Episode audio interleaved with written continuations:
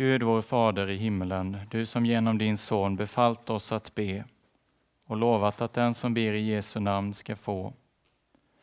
Vi ber dig, ge oss nåden att aldrig förtvivla utan i fast tro söka ditt ansikte, du som vet vad vi behöver och kan göra långt mer än vi ber om eller tänker oss. Må ditt heliga namn bli upphöjt och din nåd och makt prisade av oss. Genom din Son Jesus Kristus, vår Herre. Amen. Så lyssnar vi till denna söndags heliga läsningar, bönsöndagen, och vi börjar med den gamla testamentliga läsningen.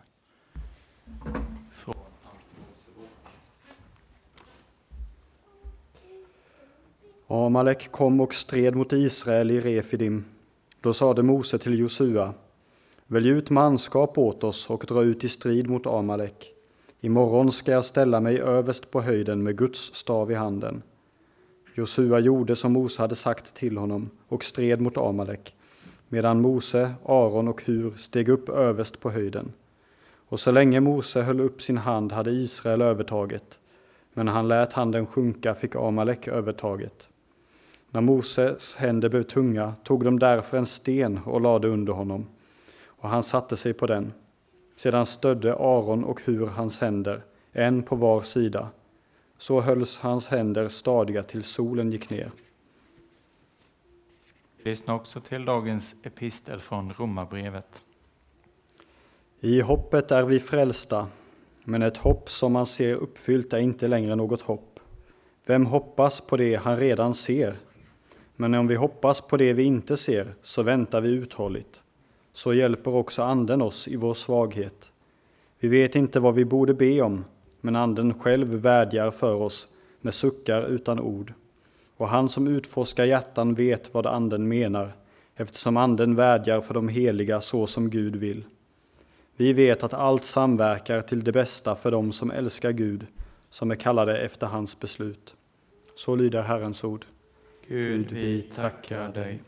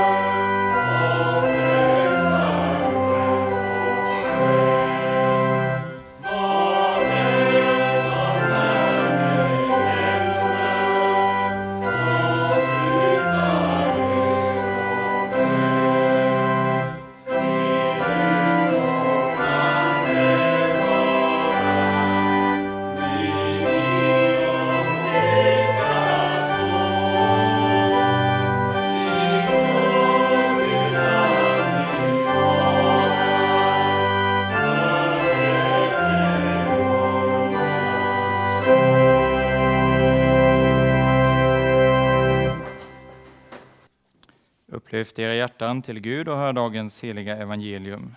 Så skriver evangelisten Matteus i det sjätte kapitlet. Jesus sa, när ni ber ska ni inte vara som hycklarna, som älskar att stå och be i synagogorna och i gathörnen för att synas inför människor. Jag säger er sanningen, de har fått ut sin lön. Nej, när du ber, gå in i din kammare och stäng din dörr och be till din far som är i det fördolda. Då ska din far, som ser i det fördolda, belöna dig. Och när ni ber ska ni inte rabbla tomma ord som hedningarna. De tänker att de ska bli bönhörda för sina många ords skull. Var inte som dem, för er far vet vad ni behöver innan ni ber honom om det. Så lyder det heliga evangeliet. Lovad vare du, Kristus.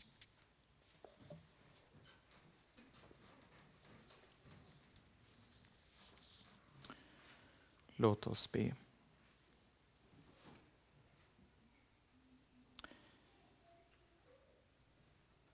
Kära Jesus, jag ber att du stillar oss inför ditt ord. Ber att du låter oss sitta vid källan och dricka av det vatten som du ger, det levande vattnet till vår själs salighet. Ber att du skulle stilla våra hjärtan inför dig denna stund. Att det får bli ord till liv och till glädje, Herre, till förnyelse. Vi ber att du skulle tala till oss denna stund. Herre, förbarma dig över oss alla. Amen.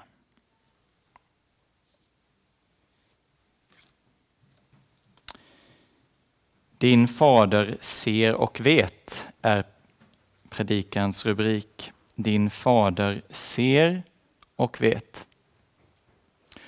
Och vi ska tala om det under två rubriker. När du ber och i det fördolda.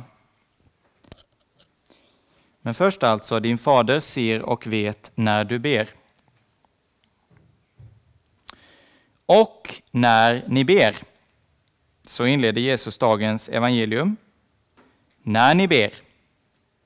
Det vill säga inte om, utan när ni ber. När dessa ord en gång sades var det inte svårt att utesluta omet, utan det var när ni ber för den som hörde dessa ord. Aposteln skriver i Romarbrevets nionde kapitel, de är israeliter, de har tempelgudstjänsten och löftena. Till tempelgudstjänsten hörde det att be. Jesu lärjungar var vana vid att be och bön var något som en from israelit inte kunde vara utan. Vi läser i Psaltaren 119. Jag prisar dig sju gånger om dagen för dina rättfärdiga domslut. Att be till Gud, att prisa honom, det genomsyrade en israelits liv. Och det finns ju många böner i Guds ord. Jag ropar av allt hjärta, svara mig, Herre. Gud kom till min räddning. Herre, skynda till min hjälp. I bönen sökte man att ta fasta på det som Herren hade sagt, hans rättfärdiga domslut. Hör, Herre, mitt hjärta tänker på ditt ord. Sök mitt ansikte. Ja, ditt ansikte söker jag. Det vill säga, jag tänker på Guds ord, jag tar fasta på det och jag vänder det i bön. Bönen var att bli knuten till Herrens undervisning, till allt det han hade sagt i sitt ord. Håll mig vid detta, Herre. Så att jag kan få säga det till honom om och om igen. Dina vittnesbörd är just mitt hjärtas fröjd. Psaltaren 119. Det är min fröjd, det som du talar i ditt ord. Det är bönen. Fröjd å ena sidan i bönen, å andra sidan fruktan. Fröjd och fruktan. De förenades i bönelivet. Jag bävar för dina domar, kunde man säga när man kom inför Herren också. Alltså båda dessa sidor. Glädjen i att be och fruktan inför honom jag ber till. Men även om det hörde till varje israelit att be, så var det inte säkert att han bad. Jag ska förklara vad jag menar med det. Det står några märkliga ord i Apostlagärningarnas nionde kapitel.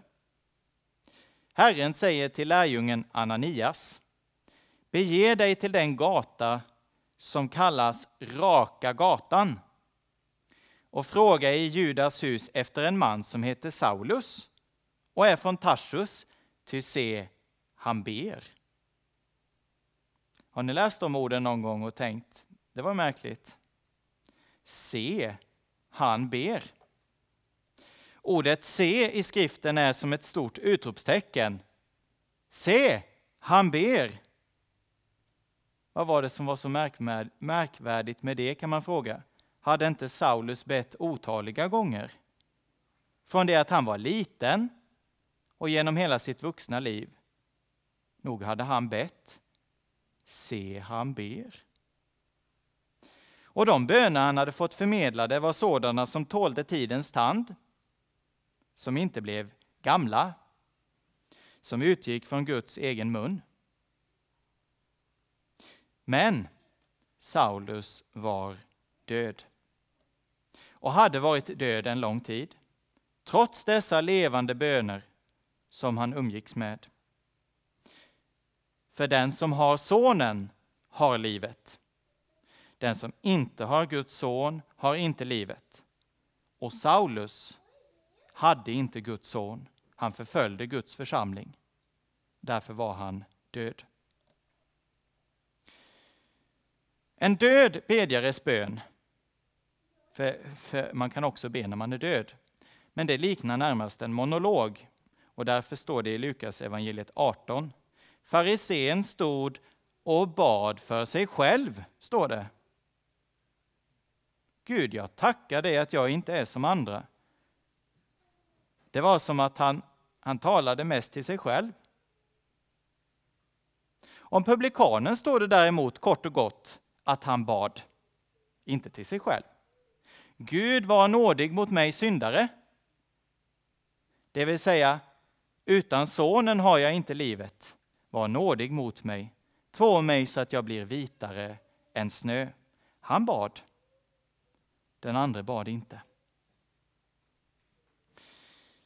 Bönen har ibland beskrivits som en kristen människas andedräkt. Och den bilden rymmer flera sanningar. Hur vet man om en människa lever? Vad är det man tittar efter? Jo, en av de saker man tittar efter är andningen.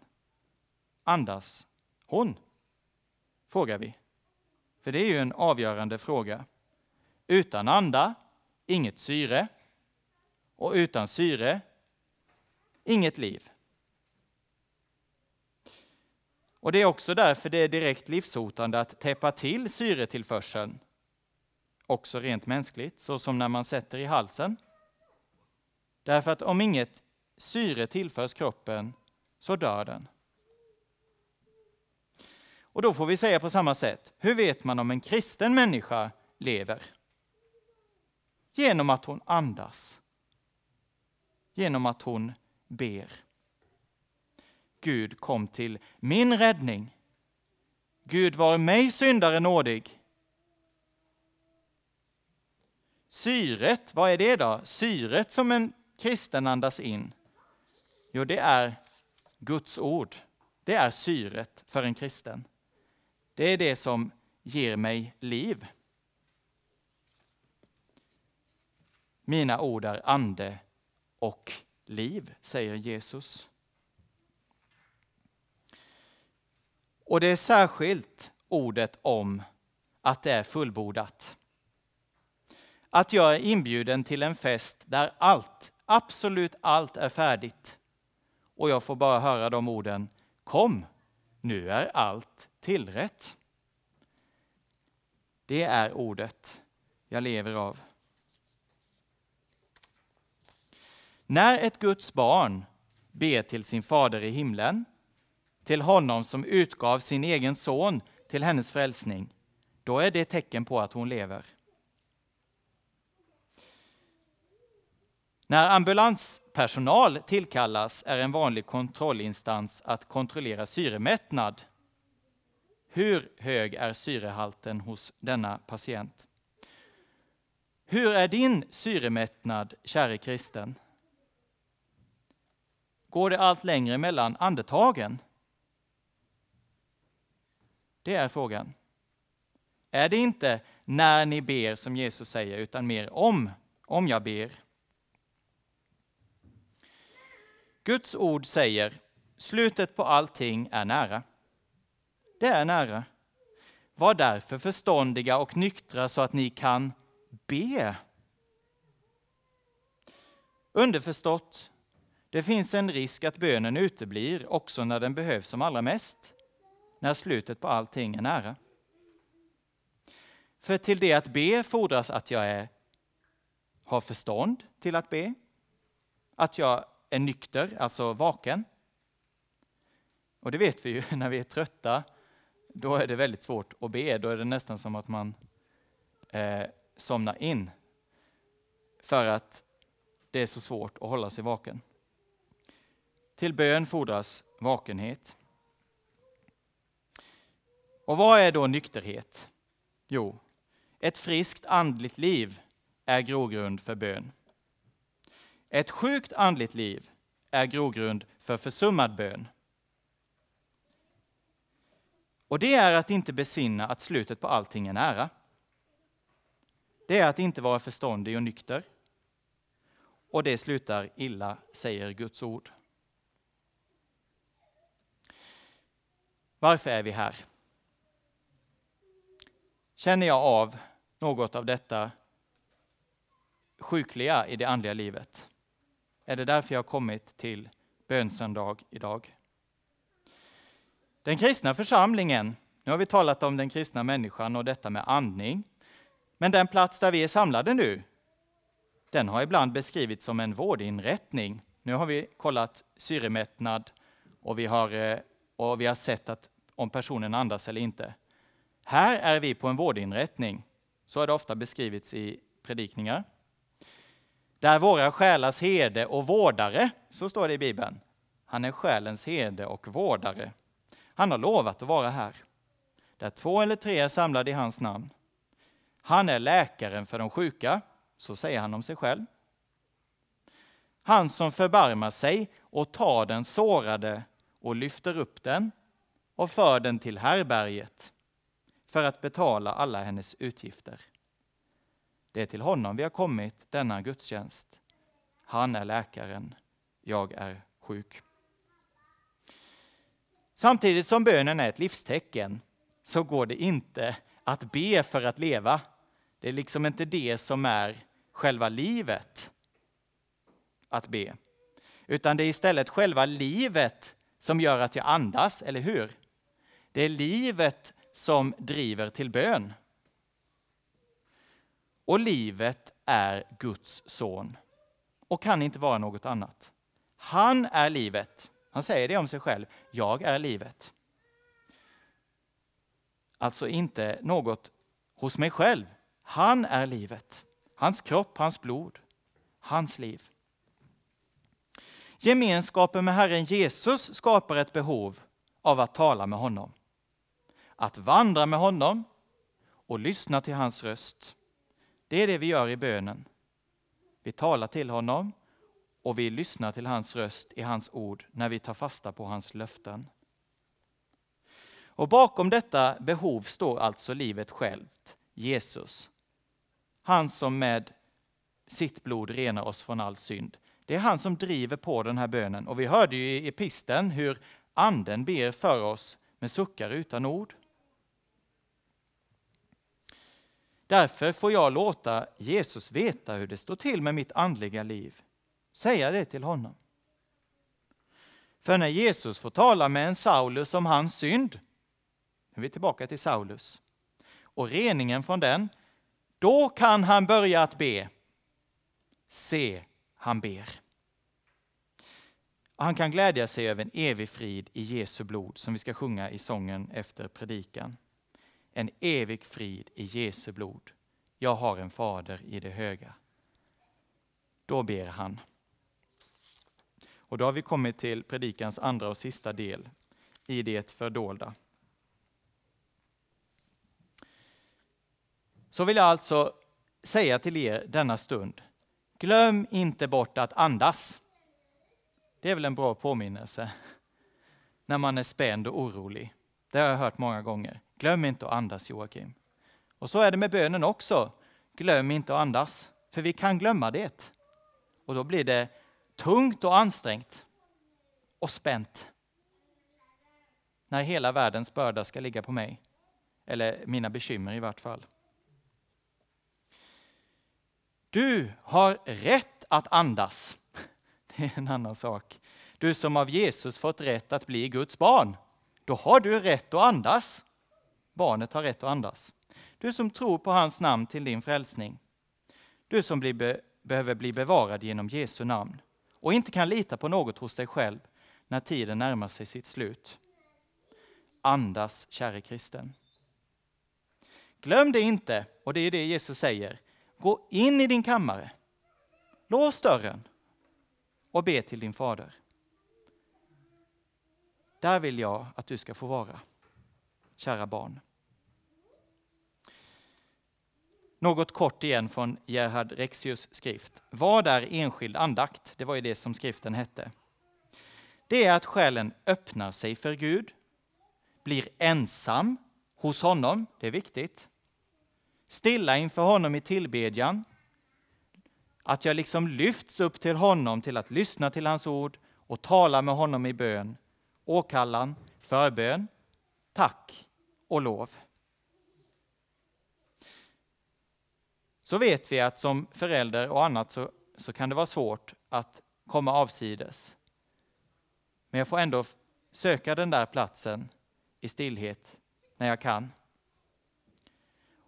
Och Rexius skriver också att den gemensamma gudstjänsten blir till verklig nytta när den enskilde bland de många blir så som ensam med Herren. Det är faktiskt möjligt också i denna stund att gå in i sin kammare.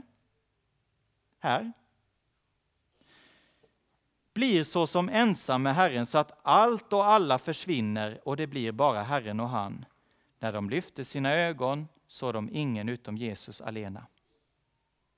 Det kan hända i en gudstjänst också, att jag kan bli ensam med Herren. Jesus säger att vi inte ska lika, likna hycklarna. Nu är ju inte hycklare ett ord som vi vanligen använder, i alla fall brukar inte jag tala om hycklare. Men ordet betyder kort och gott på grekiska skådespelare. Och det vet vi. En skådespelare gör vad han gör inför andras ögon. Han spelar en roll, mer eller mindre övertygande. Och det är inför andras ögon som skådespelaren trivs bäst. Jag vet själv, för jag har vuxit upp med detta sedan jag var liten att stå inför andras ögon, att, att skådespela. Det är där jag trivs bäst, när andra människor ser mig. Men det är det som Jesus säger, att den plats ni ska trivas bäst är inte den platsen, utan i ensamheten inför din fader. Det berättas om en man som gick ur ett förhållande med en känd artist och som blev intervjuad av en reporter efter detta. Det var ju stora rubriker när det hade tagit slut. Hur känns det nu när hon har lämnat dig?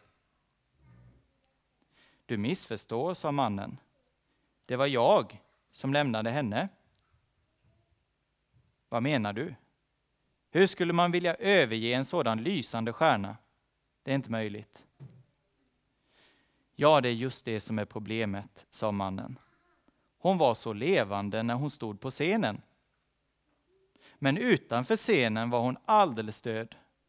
Och jag stod inte ut längre. Alltså, hon var så levande när hon fick stå inför andra människor. Men där hemma var hon totalt stendöd. Hycklaren trivs med att stå där människor kan lägga märke till honom, men söker alltså inte platsen inför Herren. Och sådana ska vi inte vara, säger Jesus. Skådespelaren är ju inte vad han ser ut att vara, men det bekymrar honom inte särskilt mycket. De får ut sin lön, säger Jesus. De får den lön de söker, nämligen människors erkännande. Men det är allt för smått, säger Jesus. Vad är människors erkännande? Går du till din fader? Och I grekiskan ligger här ett eftertryck.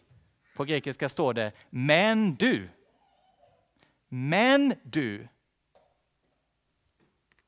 Gå in i din kammare, lås dörren och be till din fader i det fördolda, där ingen kan se. Jesus manar oss alltså att söka platsen där andra inte kan se oss, men där vi stillar oss inför att han ser oss. Det är det Jesus säger. Han ser, han vet. Det är det viktiga, inte vad människor tänker om mig. Och där behöver jag inte förställa mig inför min fader. Jag kan breda ut min nöd sådan som den är, min verkliga nöd. Vilket evangelium ligger inte i att vi inte behöver vara skådespelare inför Herren. Att istället få gå in i sin kammare bort från allas ögon och låsa dörren och vara inför Gud precis sådan som jag är, med all min nöd, med synden, inför honom. Med all den synd som bankar på just min dörr, allt eftersom tiden närmar sig sitt slut. Med all den tröghet som fäster vid mig och som får mig att inte vilja be. Med den förvändhet som kan få mig att vilja söka det här livet i ljuset av människors beundran istället för att söka stillhet hos min fader. Jag får komma med det inför Herren och säga Fader. Kanske viska det, Fader. Han ser i det fördolda. Han vill också svara på min bön han är nämligen min fader därför att Jesus är försoningen för mina synder. Det är grunden till att han är min fader och därför har jag frimodighet att be till honom. Jag behöver inte lägga något lock över synden. Jag behöver inte dölja synden under någon slags teaterkostym. Nej, vare sig utan påklistrat eller smink får jag träda fram inför honom och be honom om förlåtelse. Och förlåt oss våra synder. Det är en daglig bön och förlåt oss våra synder. Det var det första befriande. Jag behöver inte vara den här skådespelaren, för Jesu blod renar mig från all synd. Det andra befriande som Jesus lyfter fram är att jag inte är kallad att göra bönen till en plåga. För så, så kanske man kan uppleva det någon gång, bönen som en plåga. Men det är jag inte kallad till, någon slags verbal elitidrott. Det är inte det som Jesus kallar mig till att liksom stapla ord på varandra. Så gör hedningarna och menar att Gud måste lyssna om tillräckligt många ord är staplade i högen. Då kommer Gud att lyssna. Men sådan är inte vår himmelske fader. Han vet vilka behov du har innan du ens har öppnat munnen. Innan du ens har börjat be, så vet han dina behov, säger Jesus. Nu betyder inte detta att jag inte får sätta ord på mina behov. Det får jag göra. Jag får be fram mina behov så gott jag kan. Jag får också sucka ut dem, ordlöst kanske. För oavsett vad så hör han. Han hör inte bara ord.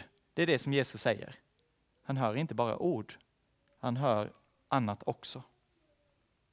Och därför behöver jag inte heller liksom i bönen försöka få honom att förstå. Det är också en sån här eh, bönefälla att om jag liksom förklarar det tillräckligt noga, då kommer han att förstå. Det behöver jag inte göra. Han vet ju. Det räcker att jag liksom, Fader, du vet allt. Det är liksom inte, sen får jag sätta ord på det om jag, om jag vill det. Jag ska bli stilla inför att min fader ser och vet. Och framför allt ska jag bli stilla inför att han ser på sin högra sida sin käre son med sårmärken i händerna, märkena som talar om att mina synder har blivit försonade och att jag utan synd får träda fram inför honom och be. Bli stilla för att jag genom dopet har fått del i Kristi död och uppståndelse. Det får jag bli stilla inför. Det är mitt genom det heliga dopet. Bli stilla inför Kristi kropp för mig utgiven och Kristi blod för mig utgjutet. Till sist vill jag säga något om bönens glädje med hjälp av matematikens värld. Vi se om ni hänger med här. Bönens glädje med hjälp av matematik.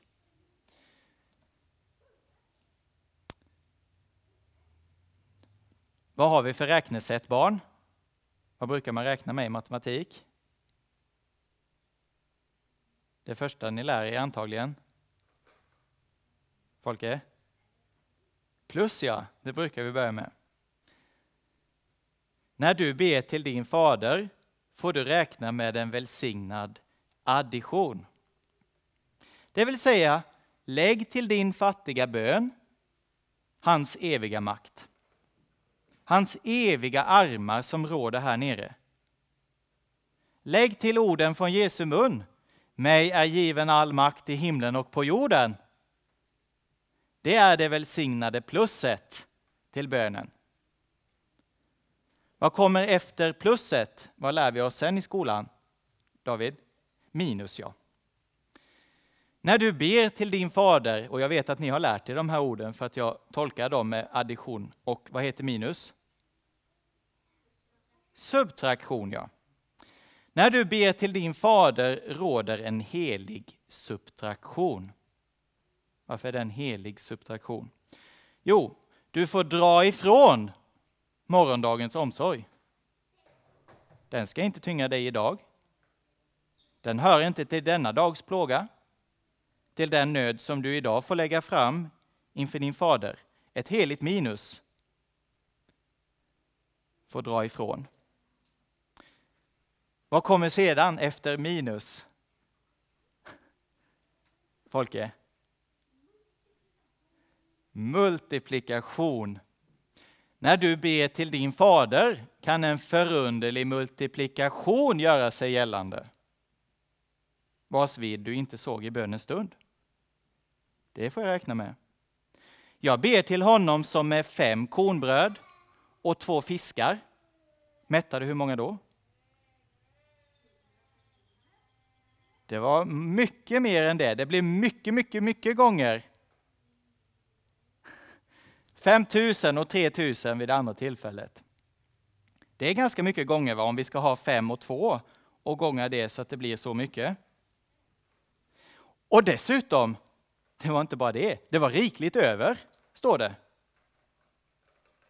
Förunderliga gångerverkan i bönen, multiplikation. Nu har vi precis börjat med det här räknesättet som kommer närmast. Jag går i andra klass, höll jag på att säga. Jag arbetar i andra klass. Vad kommer sedan efter multiplikation? David? Ja, det är, det är multiplikation. Och sen kommer Folke? Division, ja. Bönens glädje blir som allra störst när jag delar den med ett. Vad menar jag med det? Du, du vet vad jag menar kanske, Folke?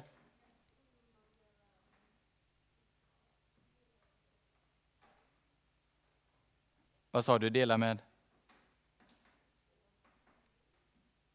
Två? Jag hör lite dåligt här, men... Jaha, du menar, ja precis. Det, det, det, är ju bra att dela så att, så att man kan dela med sig.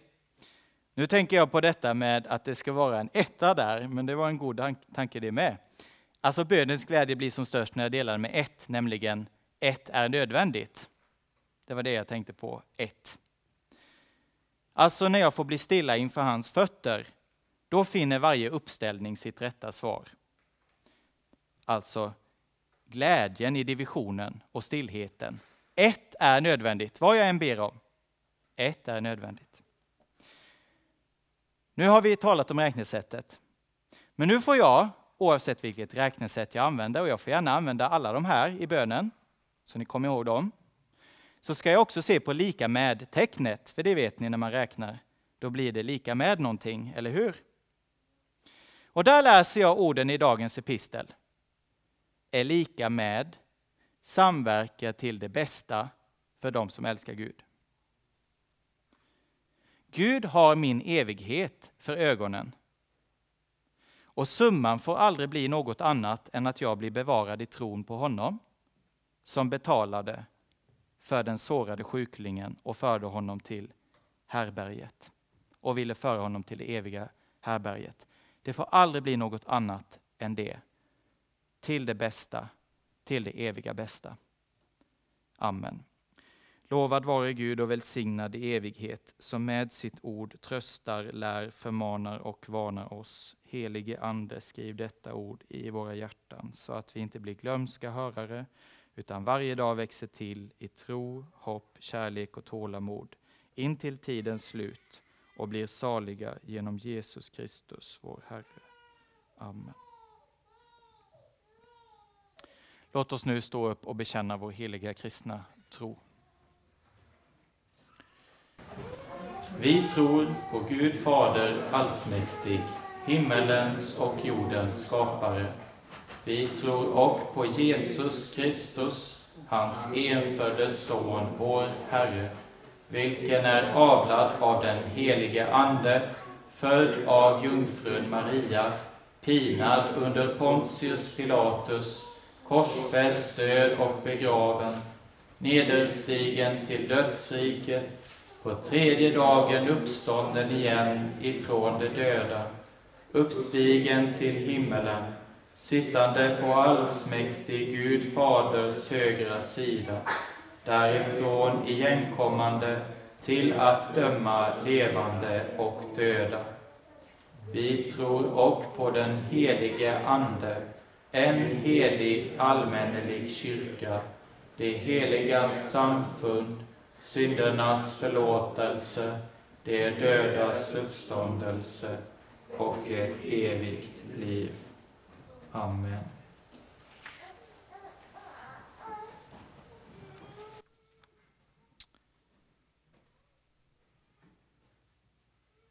Nästa söndag firas här igen högmässa klockan 15.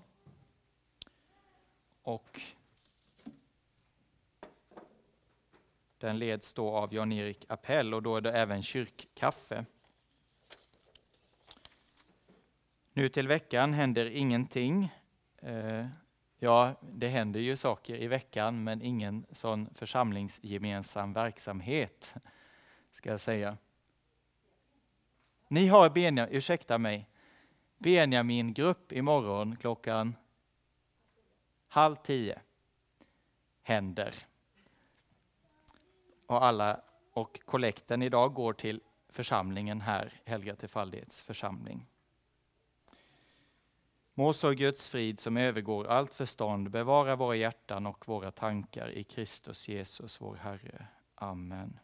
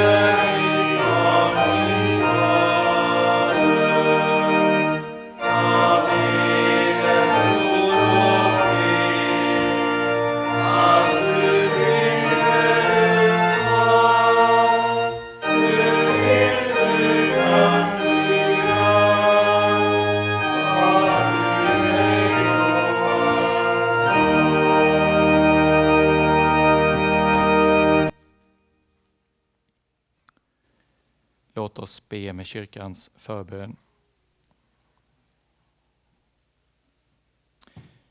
Evige allsmäktige Gud, du som ser och vet och som har utplånat alla våra synder i Jesu blod så att vi i denna stund får vara rena och rättfärdiga, be till dig.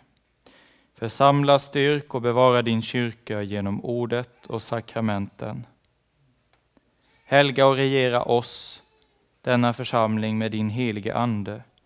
Bevara oss i Andens enhet genom fridens band och förhindra, Herre, falsk lära och förförelse ibland oss.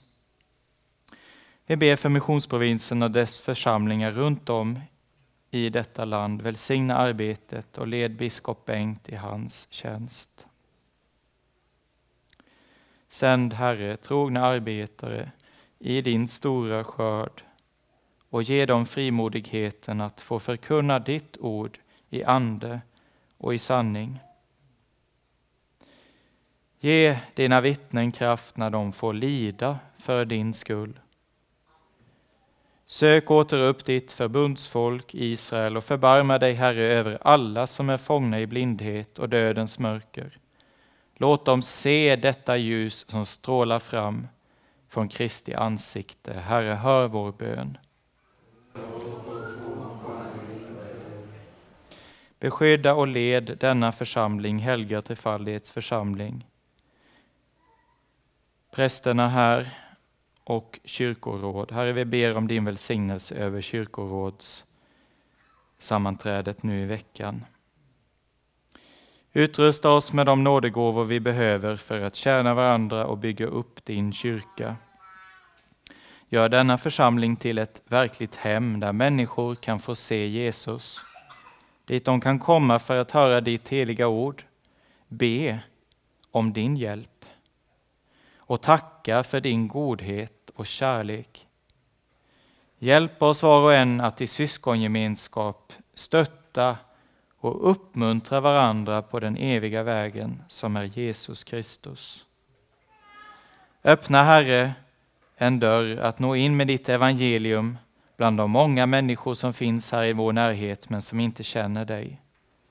Ja, Herre, du ser vem vi var och en tänker på. Vi ber om din välsignelse över alla församlingar i närheten. Låt ditt ord där få lysa för människorna, dig till ära och människor till frälsning. Herre, hör vår bön.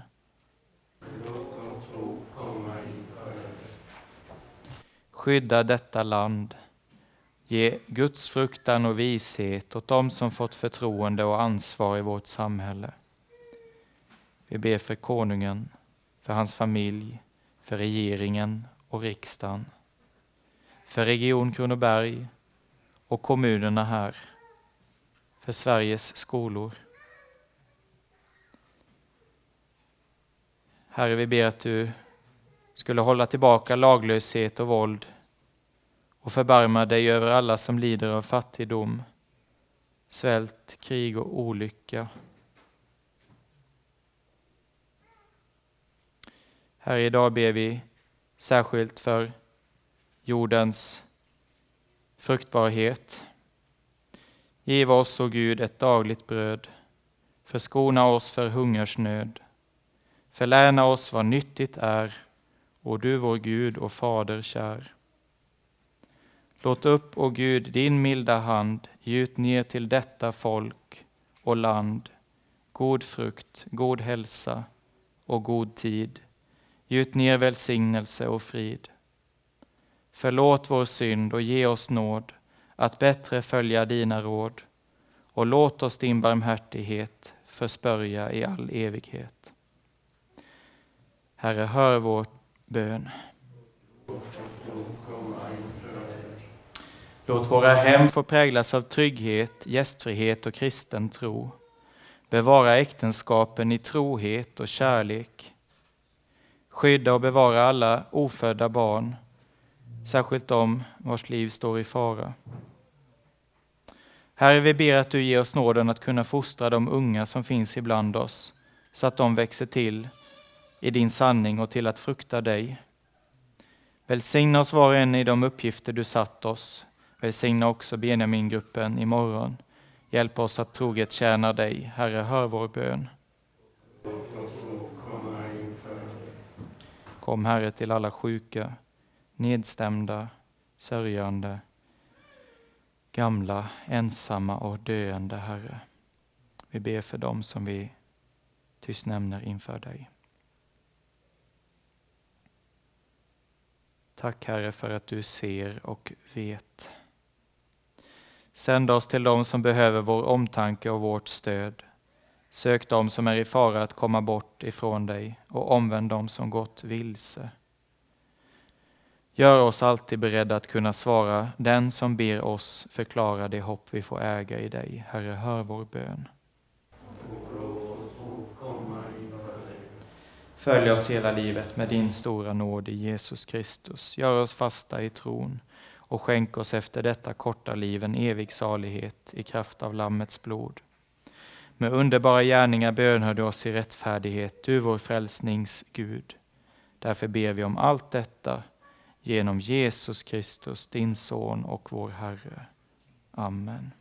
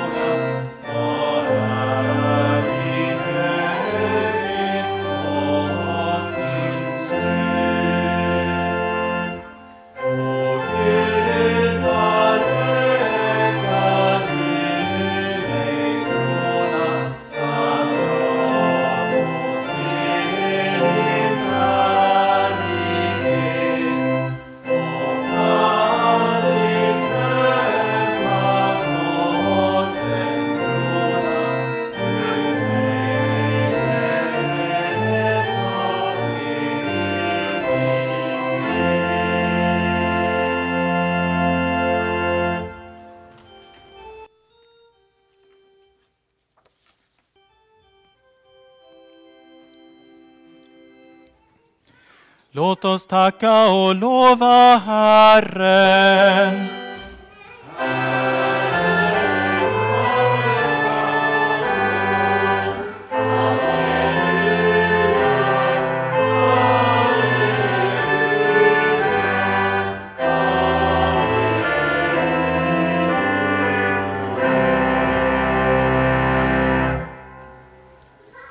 Ta emot Herrens välsignelse. Herren välsigne er och bevare er. Herren låter sitt ansikte lysa över er och vara er nådig. Herren vände sitt ansikte till er och give er frid i Guds, Faderns och Sonens och den helige Andes namn.